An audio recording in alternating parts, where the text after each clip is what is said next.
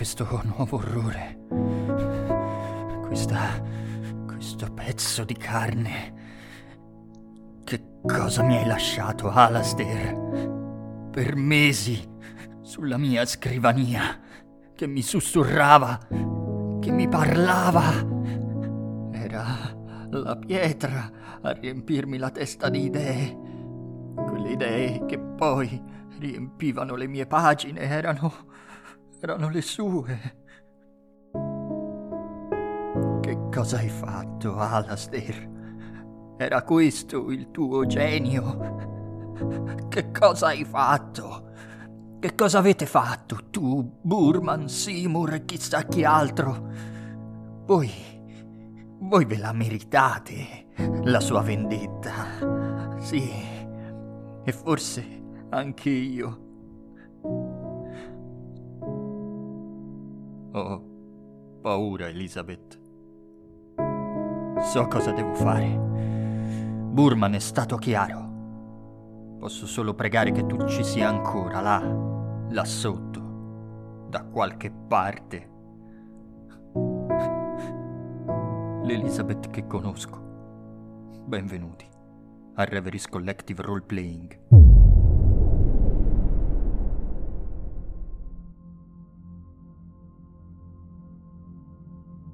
Mi allontano da, dallo studio il più possibile. Mi vesto e mi rimetto in ordine, diciamo. Prendo qualcosa di pesante, come non so se è un martello o un, un batticarne, qualcosa che nella mia mente possa sfondare un vetro, una porta finestra, una, una vetrata e esco da, da casa mia deciso ad andare al Teatro Mondo. mi metto un altro giubbotto, prendo anche un ombrello. E percorri la strada per arrivare al Teatro Mondo. 10-15 minuti. Una strada che conosco molto bene. Che conosci perfettamente. Arrivato nei pressi del teatro, ti accorgi subito che c'è qualcosa di strano nell'ambiente. Che i passanti, le persone, attraversano la strada quando arrivano nei pressi del teatro. Forse istintivamente che nessuno ci passa davanti. Magari anche senza accorgersene. Uno addirittura sopra pensiero si lancia nel mezzo di strada facendosi suonare dalle auto, ma non riesce a vedere nessuno che passi davanti alle porte del teatro. Neppure uno dei numerosi corvi che ci si posa davanti. Niente, neppure un piccione che per caso si trovi a passare sul marciapiede attorno al teatro c'è come, come una bolla, una bolla di niente, di vuoto assoluto. Provo a, a percorrerlo, provo a trovarmi davanti alle porte del teatro. Sai dove vuoi andare e raggiungi il teatro senza nessuna difficoltà. Forse qualcuno si rende conto che c'è qualcosa di strano, qualcuno dall'altra parte della strada che, che si volta a guardare questa persona sola dall'altra parte della strada davanti a questo, a questo strano teatro abbandonato e forse qualcuno dei passanti distratti registra in un angolo della sua mente questo dettaglio quantomeno bizzarro. Sei davanti alle porte a vetro del teatro, l'interno è in stato di totale abbandono, polveroso, abbandonato, un totale disastro. E ancora, se ti concentri e scruti togli dalla mente il traffico, le auto, il passare della gente, riesci a sentire delle grida che vengono dall'interno, dei lamenti, delle urla. Mi guardo intorno per vedere se qualcuno mi nota e mi sta proprio guardando. Nessuno ti sta guardando. Se qualcuno ti ha guardato, se qualcuno ti ha visto, si è fermato, si è distratto soltanto per un attimo e poi ha ripreso con la sua giornata. Tiro fuori il pesante batticarne che ho preso, che non ho trovato nessun martello in casa. Ma c'è un movimento al di là delle porte che ti ferma nella tua intenzione distruttiva. C'è una figura che vedi nel foyer del teatro. Una figura che emerge lentamente dalle ombre polverose del teatro mondo, si fa, si fa verso la porta. Un passo estremamente lento, leggermente zoppicante. Ti ci vuole qualche minuto per riconoscere il vecchio Leonard, il tuttofare del teatro, che si avvicina armeggiando con un grosso mazzo di chiavi alla porta del teatro e te la socchiude. Nascondo il batticarne e aspetto che mi apra la porta. Con fare estremamente gentile, quasi ossequioso, Leonard ti apre, ti apre la porta facendoti un cenno, anche solenne, di entrare. È un uomo anziano, un po' ricurvo, piccoletto, passino. È vestito con uno smoking, estremamente elegante, fuori luogo. Non lo vedevi da, da 6-7 mesi, ma giudicare dalla sua faccia sembra che questi 6-7 mesi siano passati lentamente per lui, sia invecchiato di 10 o 20 anni. Grazie, Leonard. È sempre un piacere vederla, signor, signor McKinnon. Prego. È cambiato il teatro dall'ultima volta. È cambiato il teatro. Siamo cambiati tutti. Mi fa piacere vederti. Lei dov'è? È giù, signor McKinnon. Venga. Fammi strada. Richiude la porta e ti precede, strascicando i passi nella polvere del foyer del teatro. Ti accompagna verso la porta di servizio, che porta giù alle stanze della caldaia, dove tutto ha avuto inizio. Mi dispiace proprio che sia andata così, signor McKinnon. Mi dispiace veramente. È il destino. Non possiamo farci niente. Dobbiamo solo accettarlo. Il destino. È il destino.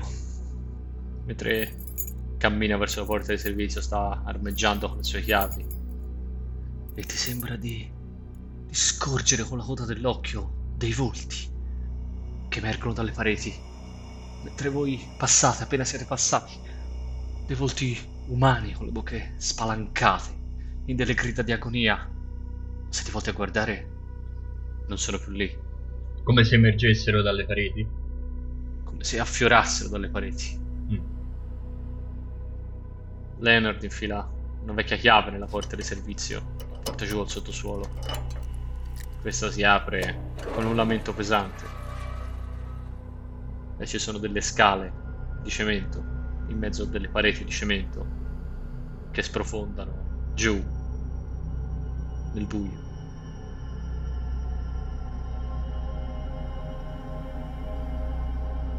Inizio a scenderle pensando all'ultima volta che l'ho fatto. C'è una folata di vento che ti raggiunge, che ti investe dal basso, che viene dal profondo, dall'abisso che ti si apre davanti. Una ventata calda, disgustosa, che sa di sa di dolce, sa di, di decomposizione, che insieme a questo odore ti porta delle grida di furo dolore. Trattengo un conato di gomito e continuo a scendere. Davanti a te ci sono delle lampadine, penzono da un soffitto che non riesci a vedere, vanno giù, illuminando come tante piccole lanterne una discesa nelle tenebre che sembra infinita. C'erano anche l'altra volta.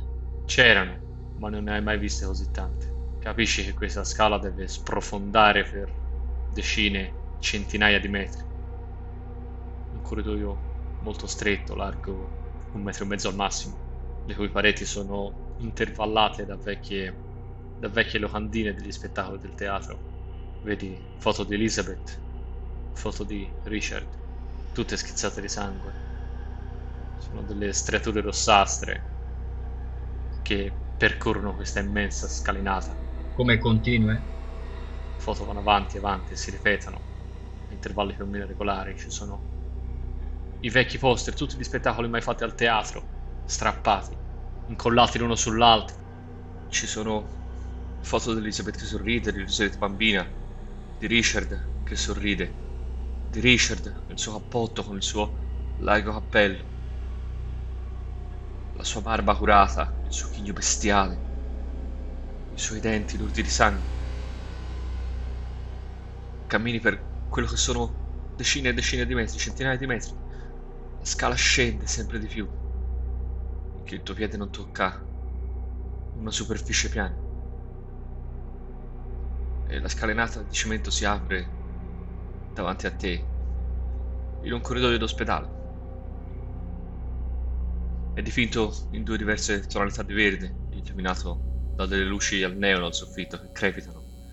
E lungo le pareti di questo corridoio d'ospedale si aprono delle celle, delle stanze imbottite per i pazienti, per i pazienti del reparto 7 del Bangalore Village Hospital.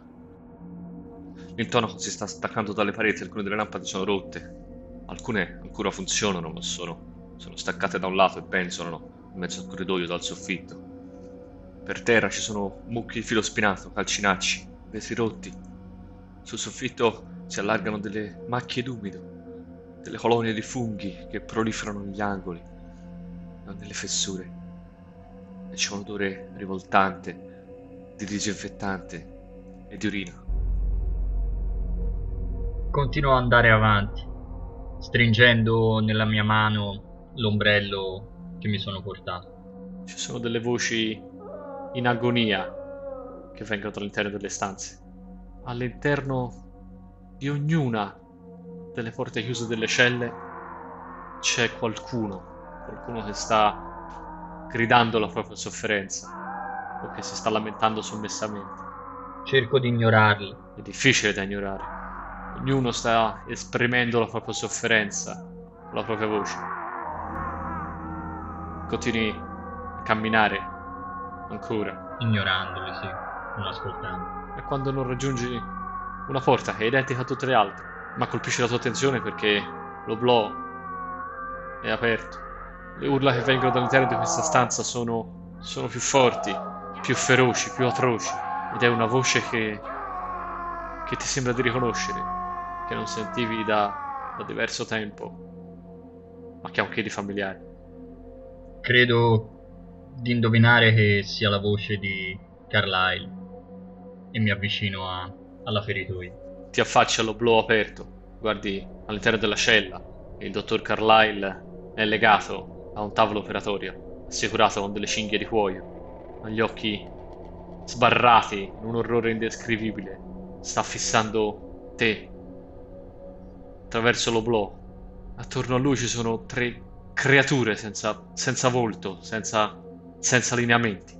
Creature estremamente alte, innaturalmente magre, che portano lunghi camici da dottore.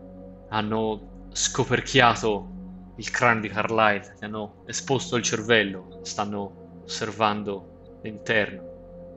Una di queste tre creature, di tanto in tanto, gli infilza gentilmente il cervello esposto con un lungo ago acuminato, come una sonda.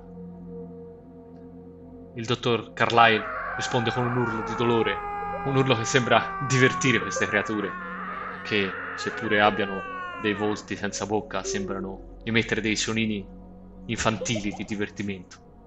Quando vedo davanti a me questa scena e sull'urlo di Carlyle mi, mi allontano il più possibile e chiudo la feritoia.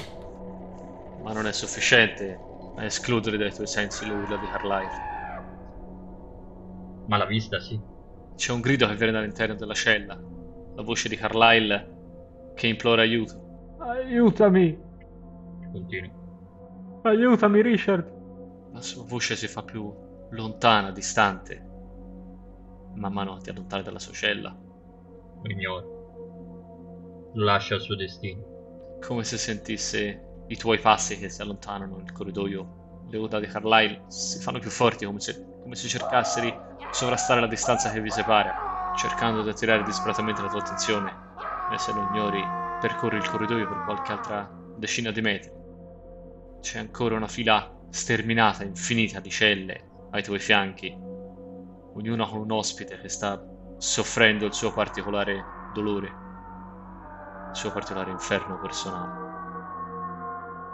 Raggiungi infine una parete, tinta delle due diverse tonalità di verde, su cui campeggia semplicemente una grande scritta.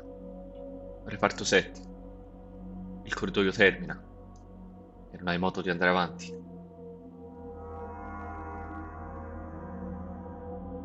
Rimango sorpreso e, e frustrato da, da questa parete e mi ritrovo col corpo contro questo muro e mi ritrovo anche a, a battere dei pugni su, sulla parete, cercando anche senza senso, sapendo che, che è inutile, cercando di smuoverlo. La parete è, è, è solida, inamovibile. Anzi, i tuoi pugni fanno cadere dei pezzi di calcinaccio, di intonaco, che rovinano al suolo e che fanno spaventare delle piccole creature, dei piccoli insetti forse, che brulicano negli angoli e che scappano via. Sull'onda di questa frustrazione mi scaravento quasi sulla prima cella che mi ritrovo a fianco e che non sia ovviamente quella di Carlyle. Sbatti contro una parete di metallo, inamovibile.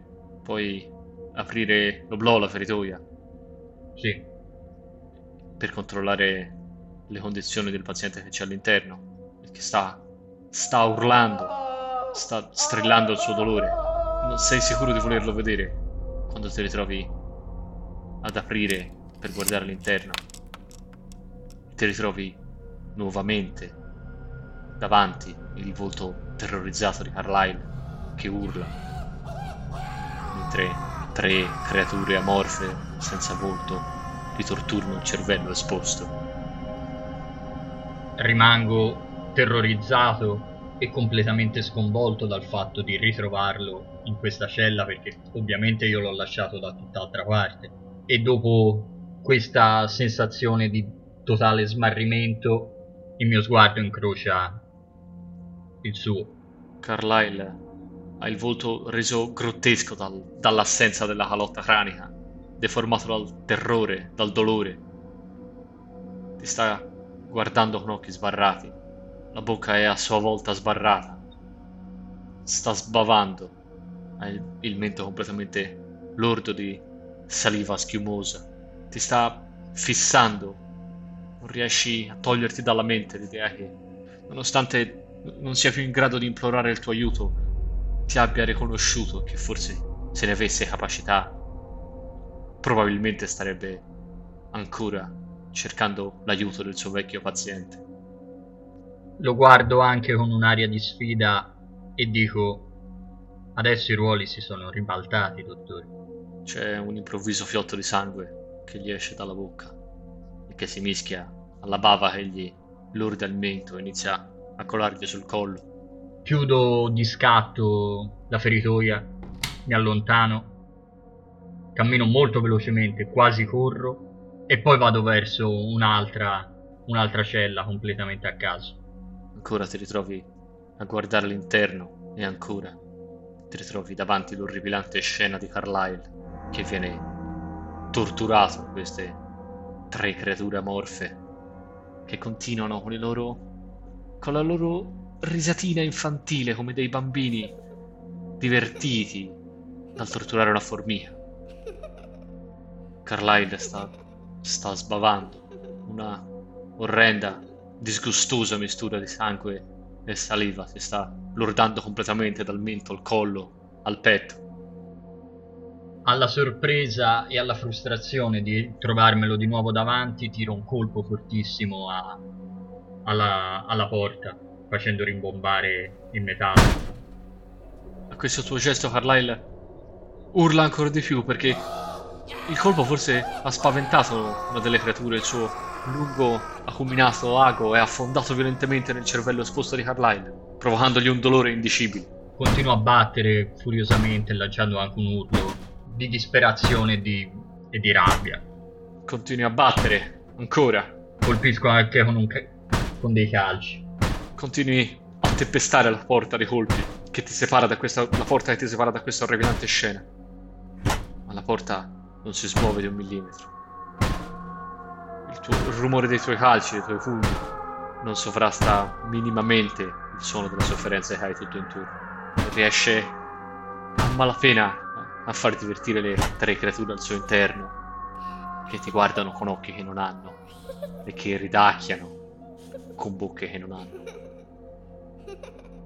Lascio che le braccia mi cadano quasi inerti ai fianchi e rimango davanti a- alla porta senza, senza più fiato e voglia di, di colpirla. Mi allontano di, lentamente e vado a un'altra porta sapendo già quello che ci vedrò dentro.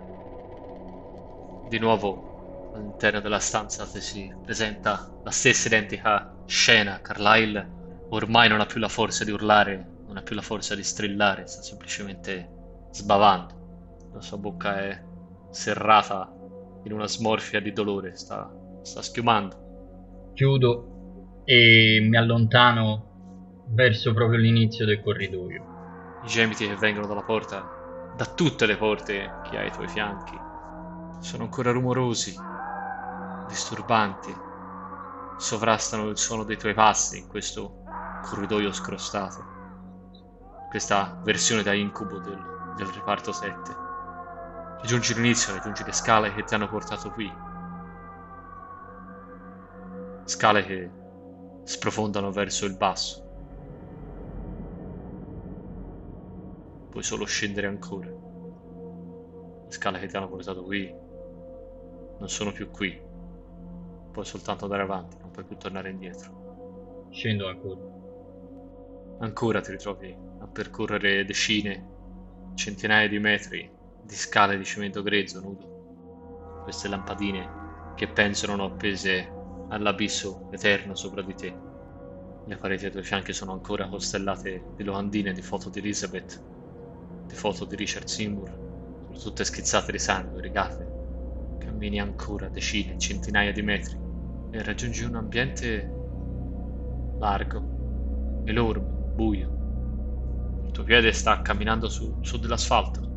È come Parcheggio. un parcheggio sotterraneo con delle spoglie pareti di cemento, luci al neon che crepitano ed è pregno di un fumo denso e acre dall'odore pungente, estremamente sgradevole, odore di gomma che brucia e di carne che brucia.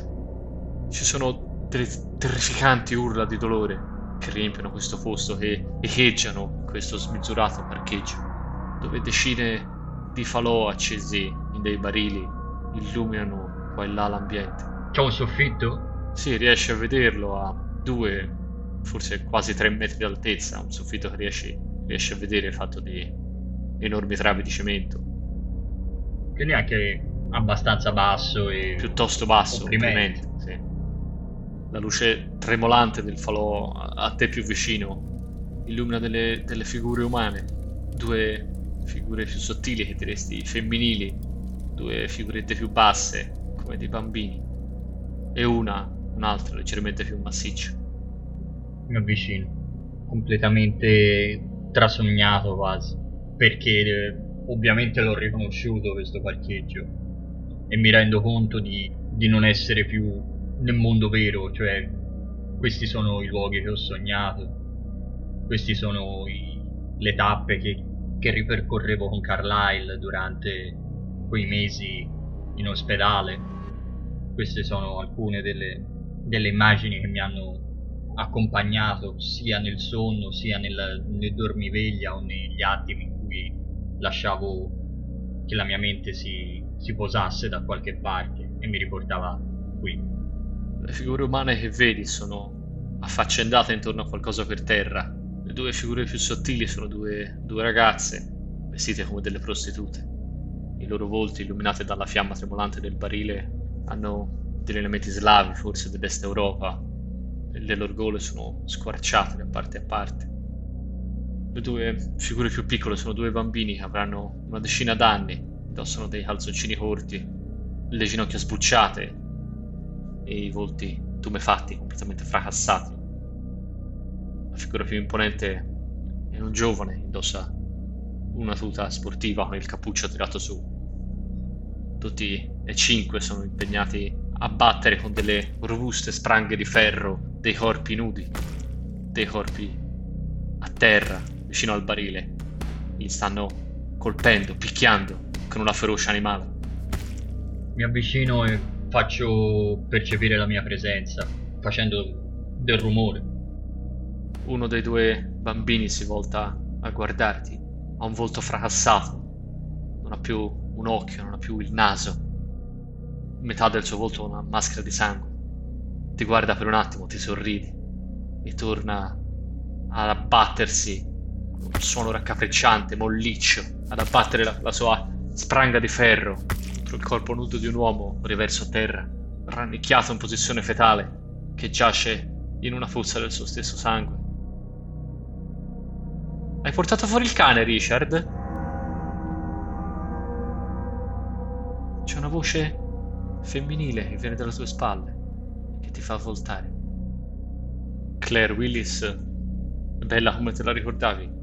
Indossa un grazioso vestitino a fiori e un filo di perle attorno al collo. La sua collana attira la tua attenzione, ma non riesci a guardarla senza pensare al suo, al suo collo mozzato come era stato sistemato il tuo tavolo da pranzo.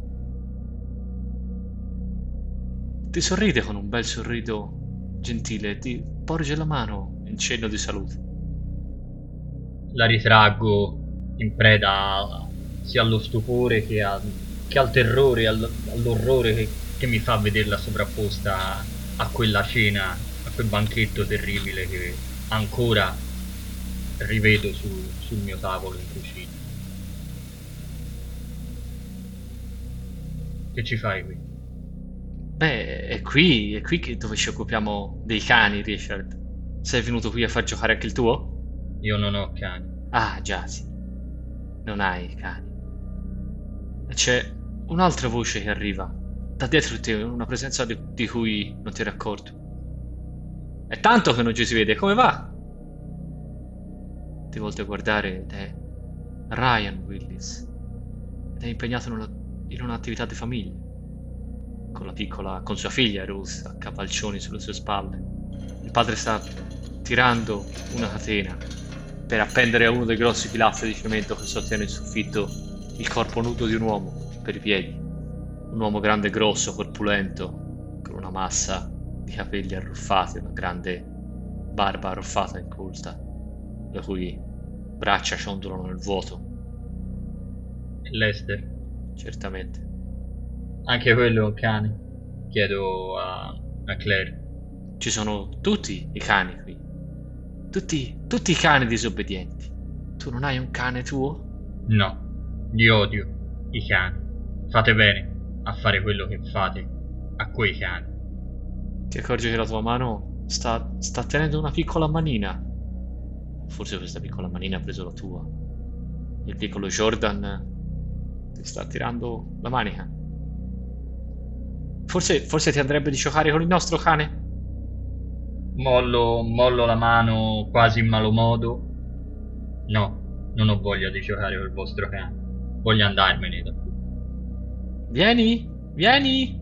Il piccolo Jordan chiama qualcosa, si accuccia verso terra, batte le mani e da dietro la colonna lentamente emerge un altro uomo nudo a quattro zampe. Un uomo magro con il volto scavato che arriva arrancando a fatica.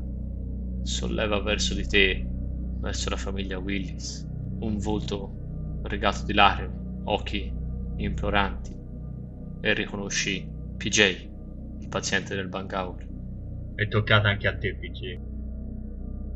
Lui allunga una sua mano verso di te, come una zampa, ad implorare pietà.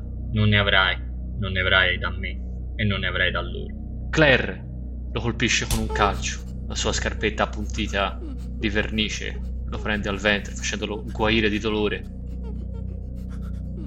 Sono molto contenta che sei d'accordo con noi, Richard. Se la sono proprio meritata, non credi?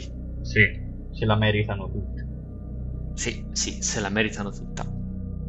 Vado verso un altro bidone, o questo se è, se è più vicino, e cerco di rovesciarlo con un calcio. I resti di questo bidone provinano con un grande fragore a terra. La, la fiamma si affievolisce, il calore e la luce che emana diminuiscono e, e l'interno viene rivelato alla vista sparpagliato per terra. Un ammasso di carne umana carbonizzata e di immondizia. Un ammasso rivoltante che continua a bruciare sul pavimento del parcheggio.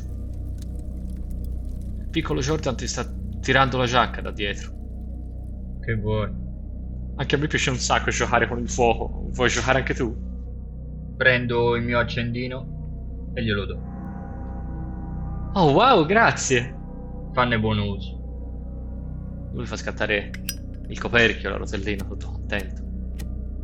Lo prova davanti agli occhi. E corre tutto, tutto felice. Più lontano, vicino, vicino alla colonna. E tutto sorridente poi torna da te con la sua graziosa maglietta dell'uomo ragno. Ti sta porgendo una tanica di benzina. La prendo. Vuoi farlo insieme a me? Lo facciamo insieme? Sì, bruciamo questo posto. No, il cane, Richard, è il cane che deve bruciare. La voce di Ryan ti arriva dalle spalle. È esattamente come quando facevamo il barbecue ai Meadows, ti ricordi, Richard?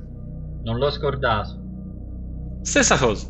Esattamente come quando giocavamo con il cane. Jordan, accendi la fiamma. Il piccolo Jordan prova tre o quattro volte a far partire l'accendino, il suo volto si illumina. Gli rovescio la tanica addosso.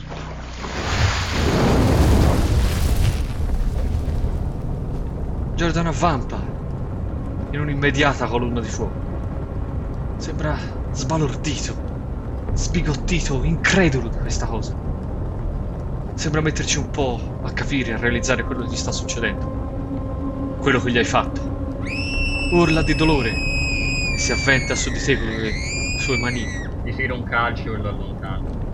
Cade a terra in una palla di fuoco di agonia, si rigira, si rotola per terra, terrorizzato, strillando.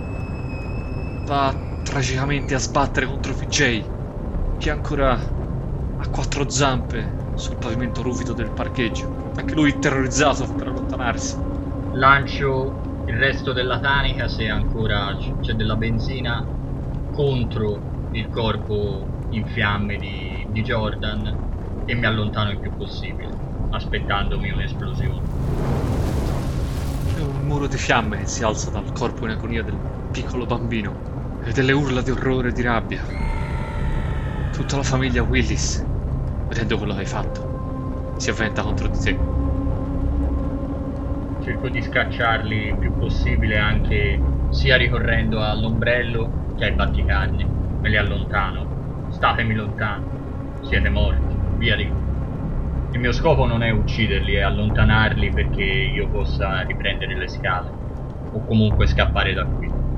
Stai menando fendenti quando dai un colpo con il batticarne che hai in mano. Prendi in pieno la tempia di Ruth, lasciandola sprizzare di sangue, gettandola a terra. Sua madre grida. Al tempo stesso, però, una delle due prostitute ti colpisce al braccio con una delle spranghe di ferro. Lui si stava accanendo contro lo sciacallo. Il colpo ti fa urlare dal dolore e ti fa perdere il batticarne, cade a terra. Cosa vuoi fare? Hai davanti una piccola folla di volti, di volti terrorizzati, inferociti. Cerco di, di mandarli via e, e di girarmi nella direzione da cui sono venuto. Stai disperatamente cercando di tenere a bada questo gruppetto di esseri che sai non essere quello che ricordi. Non sono la famiglia Willis che ricordi prima dell'orribile fine che gli sciacalli ti hanno fatti fare. Stai cercando di tenere a bada queste creature rabbiose, assetate di sangue, assetate di vendetta, dall'odio che hanno nei tuoi confronti. Fendi l'aria con l'ombrello, l'ultima cosa che ti rimane. Sei terrorizzato, lo fai alla cieca. Per tenere a bada questo gruppo fatto di famiglia gentile, di due bimbi, due amorevoli genitori, due prostitute che hanno fatto una brutta fine. Ne colpisci una con l'ombrello, riesci a farla indietreggiare, ma Ryan ti afferra per il polso con una presa d'acciaio. Che cosa fai? Cerco di, di divincolarmi e, e fuggire. Lui ti strattona, riesce a tenerti fermo sul posto e con la sua presa fa per ritirarti verso di loro. Io gli faccio un, un sorriso completamente, completamente folle e gli dico: Te lo ricordi, Barbie? Ecco, volevi cuocere della carne, io l'ho cotta per te. Con un urlo omicida, Ryan, quello che un tempo era Ryan, reagisce, strattonandoti con forza maggiore. ancora verso quella selva di mani protese contro di te, a prenderti. Cercano di tirarti giù, di trascinarti a terra. Io urlo scalciando e urlando il nome di Elizabeth, sia come invocazione, sia per chiamarla, sia per spaventare loro, sia per, per avere come ultimo suono nella, nelle mie orecchie il suo nome. Se non hanno reazioni al, al nome di Elizabeth, come io speravo, Non hanno alcuna reazione. mm, E una delle mani delle prostitute ci raggiunge in faccia e ti graffia a fondo, ti fa sentire il caldo del sangue che dalla fronte ti cola su un occhio e un'altra mano ti afferra per l'altro polso. cerco di tirare calci e ginocchiate davanti a me e mi divincolo urlando.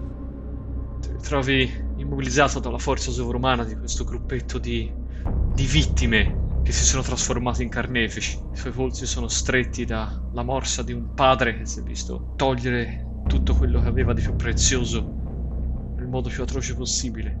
L'altro polso è stritolato dalla presa di un giovane incappucciato di cui neppure sapresti ricostruire la storia. Quasi immagini la tua fine in questo terrificante parcheggio, quando vieni improvvisamente investito dal fetore della benzina, dal suo odore aggressivo.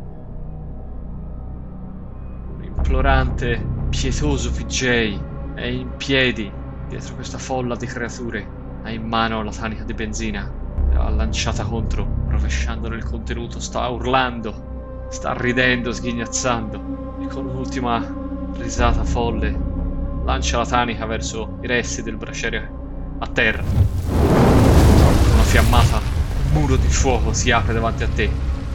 Degli strilli disumani le mani ti lasciano andare. Lo schizzo di benzina infuocata ti raggiunge. Devi rotolare per terra per estinguere le fiamme. Osservi la famiglia Willis. Il piccolo Jordan a cui hai dato fuoco. Che a poca distanza ha smesso di bruciare il suo piccolo corpicino coperto da orribili scoriazioni. Si sta rialzando e si sta lentamente avvicinando verso di te. Mentre il resto della sua famiglia e il resto delle vittime degli sciacalli si contorcono per terra, avvolti dalle fiamme, ma ancora non resistono al desiderio di vendetta e si fanno verso di te. Mi alzo e corro, corro via. Corri verso l'unica uscita, verso l'entrata in cui ancora una volta quelle scale di cemento che dovrebbero portare verso l'alto sprofondano verso il basso. Ti ci lanci dentro a capofitto. Ti ritrovi a correre a perdere fiato, ancora una volta, lungo centinaia di metri di scale. Stavolta non ti guardi attorno. Le urla dall'alto si affievoliscono mentre scappi, con il fiatone, con il sangue che ti copre metà del volto. È tiepido e disgustoso, e quasi cadi quando, senza rendertene conto, poggi il piede su una superficie piatta. Sei arrivato in fondo. Sei all'interno di una piccola stanza che assomiglia tutto e per tutto a un piccolo cinema privato.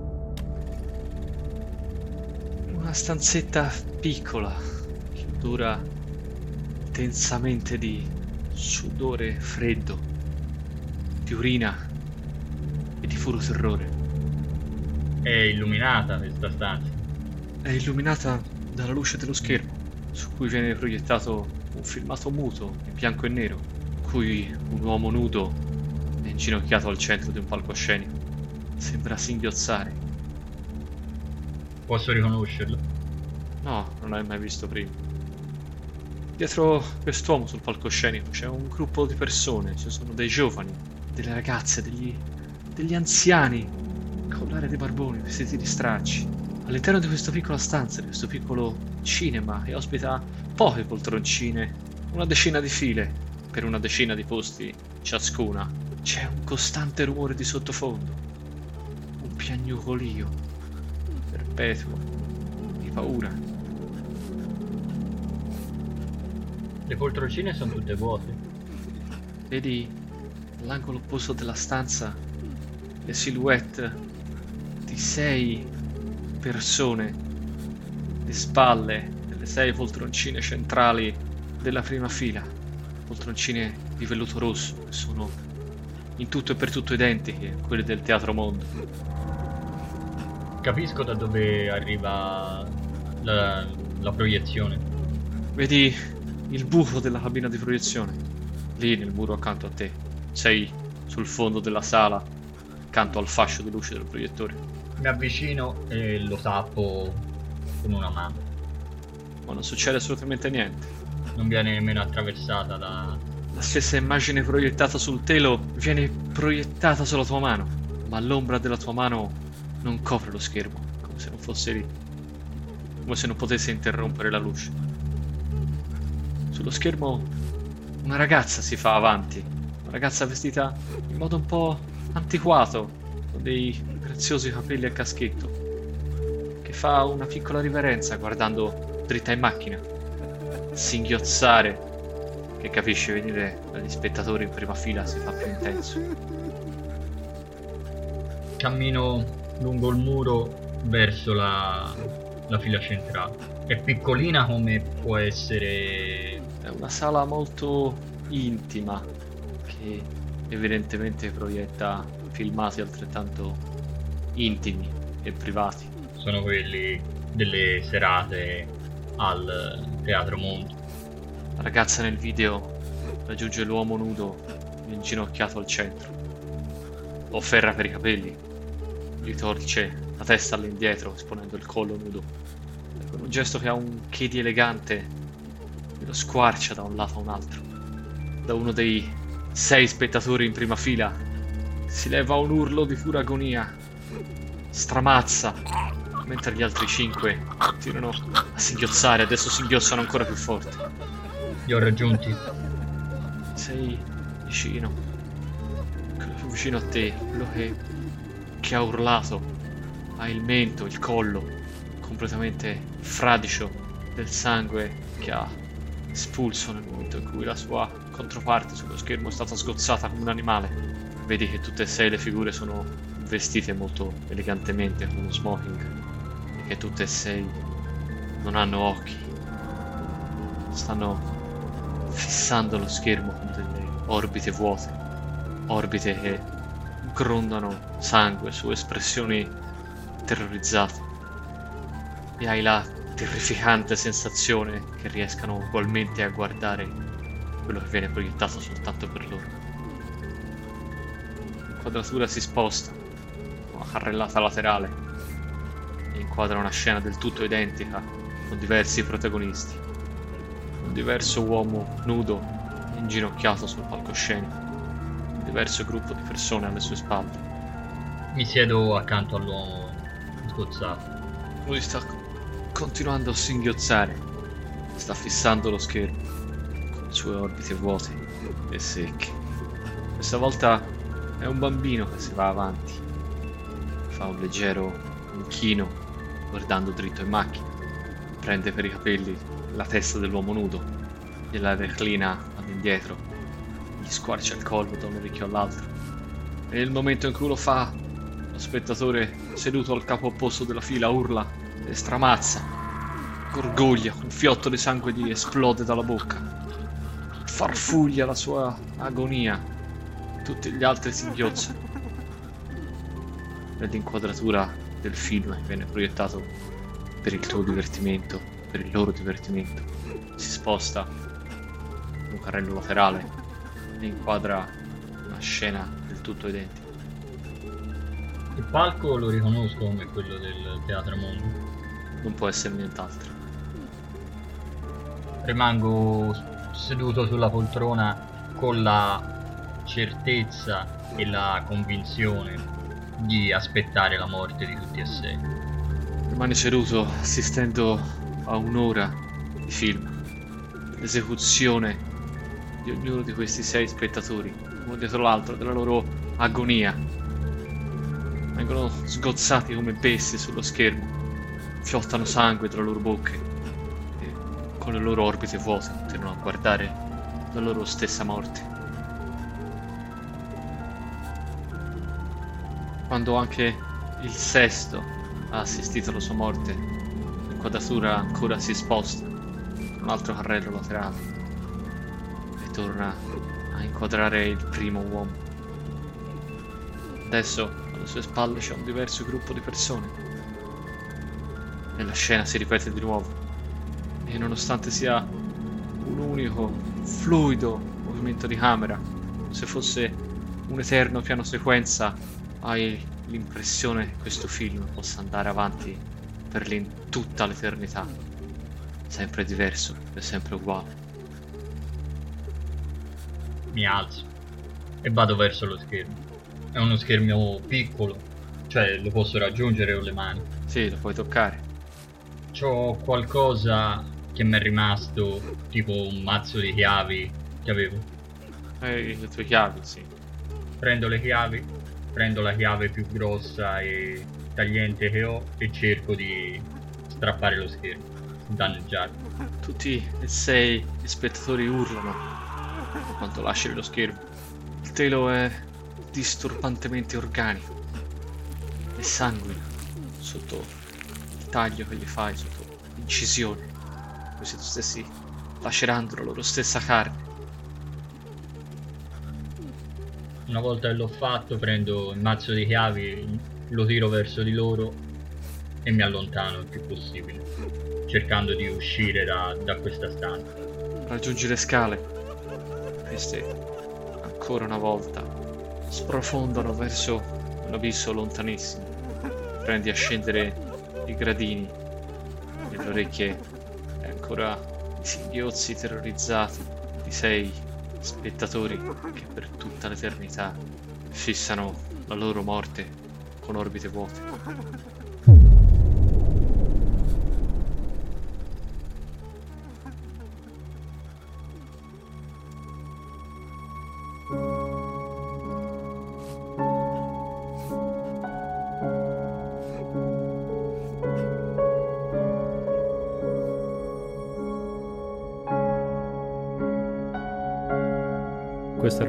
Di Reveries Collective Roleplaying tratto dallo scenario La strada per l'inferno, terza parte della raccolta Angeli Caduti, scritto da Gunilla Johnson e Michael Petersien per il gioco di ruolo Occult.